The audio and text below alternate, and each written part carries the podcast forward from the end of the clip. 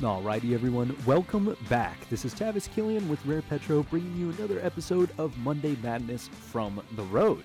That's right, I wrote this script sitting shotgun to Anthony McDaniels as some of us make a road trip out to California. Even though some of you may recognize us as creators in the media space, we also work to modernize the oil field whenever an opportunity presents itself. We love learning new things and implementing brand new technology. Until we reach our destination, I'm actually recording this one from a casino, but I'm not going to disclose this one because we don't do ad reads for free. Even so, I'm sure you didn't come here to let me tease you with vague details about R&D projects. You came here to learn more about statistics guiding commodity prices and the news stories changing the energy landscape. Let's get to it. WTI prices are less than ideal at this point in time, and by less than ideal, I mean far lower than where they should be given current events. Last week it was anywhere from 70 to $73, which still seems low, but far better than the current low $67 we're seeing this morning. It started out at a much healthier 70 once trading opened up, but fell to a high 66 in a matter of hours. But it couldn't spend too much time there, so I'd wager by the end of the day we're at 68, hopefully 69. After all, we've been stuck in this super tight pricing band for months, and I don't see that changing until international factors come into play in the form of a frustrated Saudi Arabia specifically. Brent maintains the same pattern, but the spread could be growing still.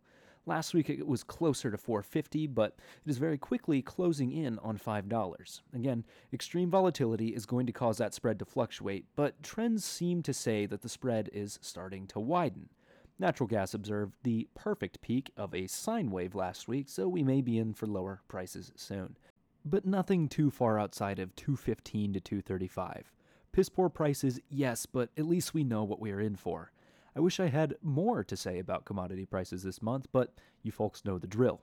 At this point, it just doesn't make any sense. Saudi Arabia thinks things are being manipulated, and companies are pulling their foot off the gas. Speaking of pulling the foot off the gas, the rig count continued to fall. It stopped hemorrhaging like it had been for the last four weeks, as we had lost 58 rigs, I believe. This past week, it looks like the wound has started to clot as the rig count fell only to one. This brings the national total to 695, which is 38 fewer rigs than we had this time last year. As you can imagine, we saw little change at a basin level. Two new rigs in the Cana Woodford, two fewer in the Permian, and one less in the Haynesville. State by state, this means Texas is somehow down six and Colorado down one. Louisiana, New Mexico, Oklahoma, and Utah are each up one. Wyoming is the big dog as they are up two. The Gulf of New Mexico saw no change. The rigs lost were horizontal and searching for gas. A very quiet report for this week, but I would not say that this is the tail end of the drop off. Sure, smaller than what we saw, but operators are not willing to continue producing these assets for the current price. Who can blame them? Services and materials cost more, so break even prices aren't always what the analysts will claim them to be. The prices were the same prices we saw when I was in school a few years ago. I mean, my junior year, I think this was the same price for energy, and almost everything else at this point is becoming far more expensive. Don't believe me? Check out CPI trends. Ultimately, rigs aren't likely to go up in population anytime soon, and they sure have loads more potential to go right back down.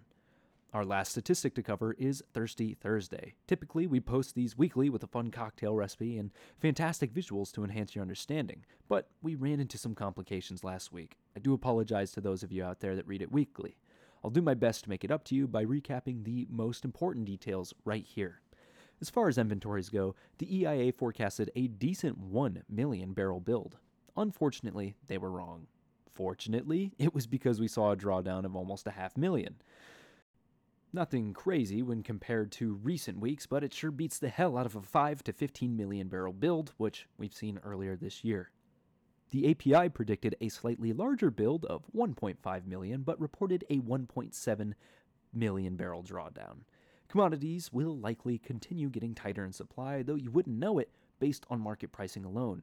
Gasoline has just teased its way back up into historically normal territory for the past five years, as total domestic barrels reach 218.2 million. Still, that increase in supply hasn't stopped prices from steadily increasing over the past few weeks. We are still a far cry away from the outrageous prices of last year, but if current trends hold out, we could easily be back here, well, back there in two years' time. And that is without the excuse of volatility. That would just be normal market trends. The most expensive gasoline is over in Cali, where we happen to be headed, in which you can find a gallon for an average of 4.90. The cheapest can be found in Mississippi for 2.97. I would expect that these prices go down with the oil price, but I suppose the dwindling supply is having an even larger effect than we give it credit for. Distillates continue to build, but are still on the low end of the five year range, which was only expanded by last year's lows. So I suppose that's probably par for the course there. Propane has recently experienced record setting exports to other countries, but you may be surprised to know that we have more than we have had historically domestically. The old high for this time period was just shy of 65 million barrels equivalent. The most recent tally puts us over 72. I suppose we can always go back to the Midwesterners' way of propane heaters and propane tanks if Saudi Arabia really tries to create shortages in our markets. But that is all we've got for our statistics. Next up is the news, and we'll be talking about a story that may illustrate a bit more clarity from our conversation last week. If you're not sure what I'm talking about, this is a good time to go listen to last week's episode real quick. We'll wait right here and then get you caught up. All right, for those of you that left, welcome back. To the rest of you, here's the story. According to the Washington Post, some Pentagon documents were leaked that revealed Saudi Prince Mohammed bin Salman may have threatened potential retaliation if the U.S. took any action against them. In order to clarify that, we should rewind the clock to this last October. You might remember that that was around the time OPEC announced some production cuts. Now, gas prices had gotten pretty high, gasoline specifically, and Biden was worried about midterms and ended up reacting a, a, little bit angrily, promising consequences. Nothing ended up materializing from that situation, and it was presumed that Biden either lost interest in the situation or straight up forgot. Those aforementioned Pentagon documents paint a different picture. The document claims the prince said, quote, he will not deal with the U.S. administration anymore, end quote. He also promised, quote, major economic consequences for Washington, end quote, although it's not known if he made this remarks directly to a U.S. official or if they were just a part of an intercepted conversation. So again, take that with a grain of salt. We cannot confirm the existence of these documents. It's all on the Washington Post's word. Giorgio Cafiero, the CEO of Gulf State Analytics, said, quote, Mohammed bin Salman is keen to let Washington know that the U.S. needs Saudi Arabia just as much as the kingdom needs America. The Crown Prince wants Biden and everyone else in Washington to respect Saudi Arabia's sovereignty and right to make decisions which advance the country's national interests. I gotta say, I agree with the analyst. Imagine for a second you are the prince. After years and years of fellow OPEC members dealing with various sanctions from the US, or even straight up public shaming on an international level, you have to be at your wits' end at some point.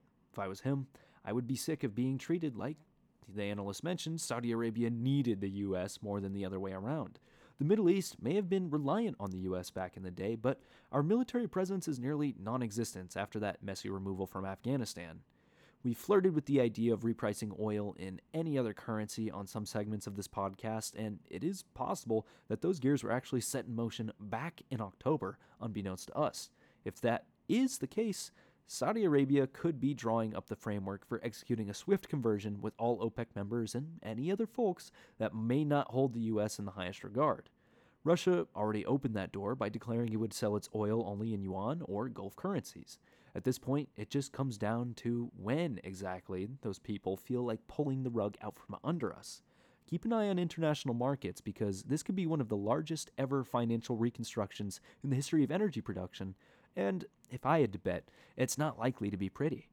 But I will have to stop it there because any more discussion in this realm could easily turn straight into speculation. What we know for a fact is that the rest of the oil market is tired of the US calling the shots and the dollar grows weaker. Make of that what you will. If you want to learn more about stories like this, please subscribe to the podcast. If you don't have room for another podcast on your plate, consider visiting www.rarepetro.com, where we repost lots of stories from our favorite sources and even post our own content. We have a fun little piece talking about the growth of BRICS organization that should be posted later this week, and you'll want to see what implications that holds for international energy markets. It's bite sized, so don't worry, anyone can enjoy it. Thanks again for joining us. This has been Tavis Killian with Rare Petro, and until we see you next time, take care, everybody.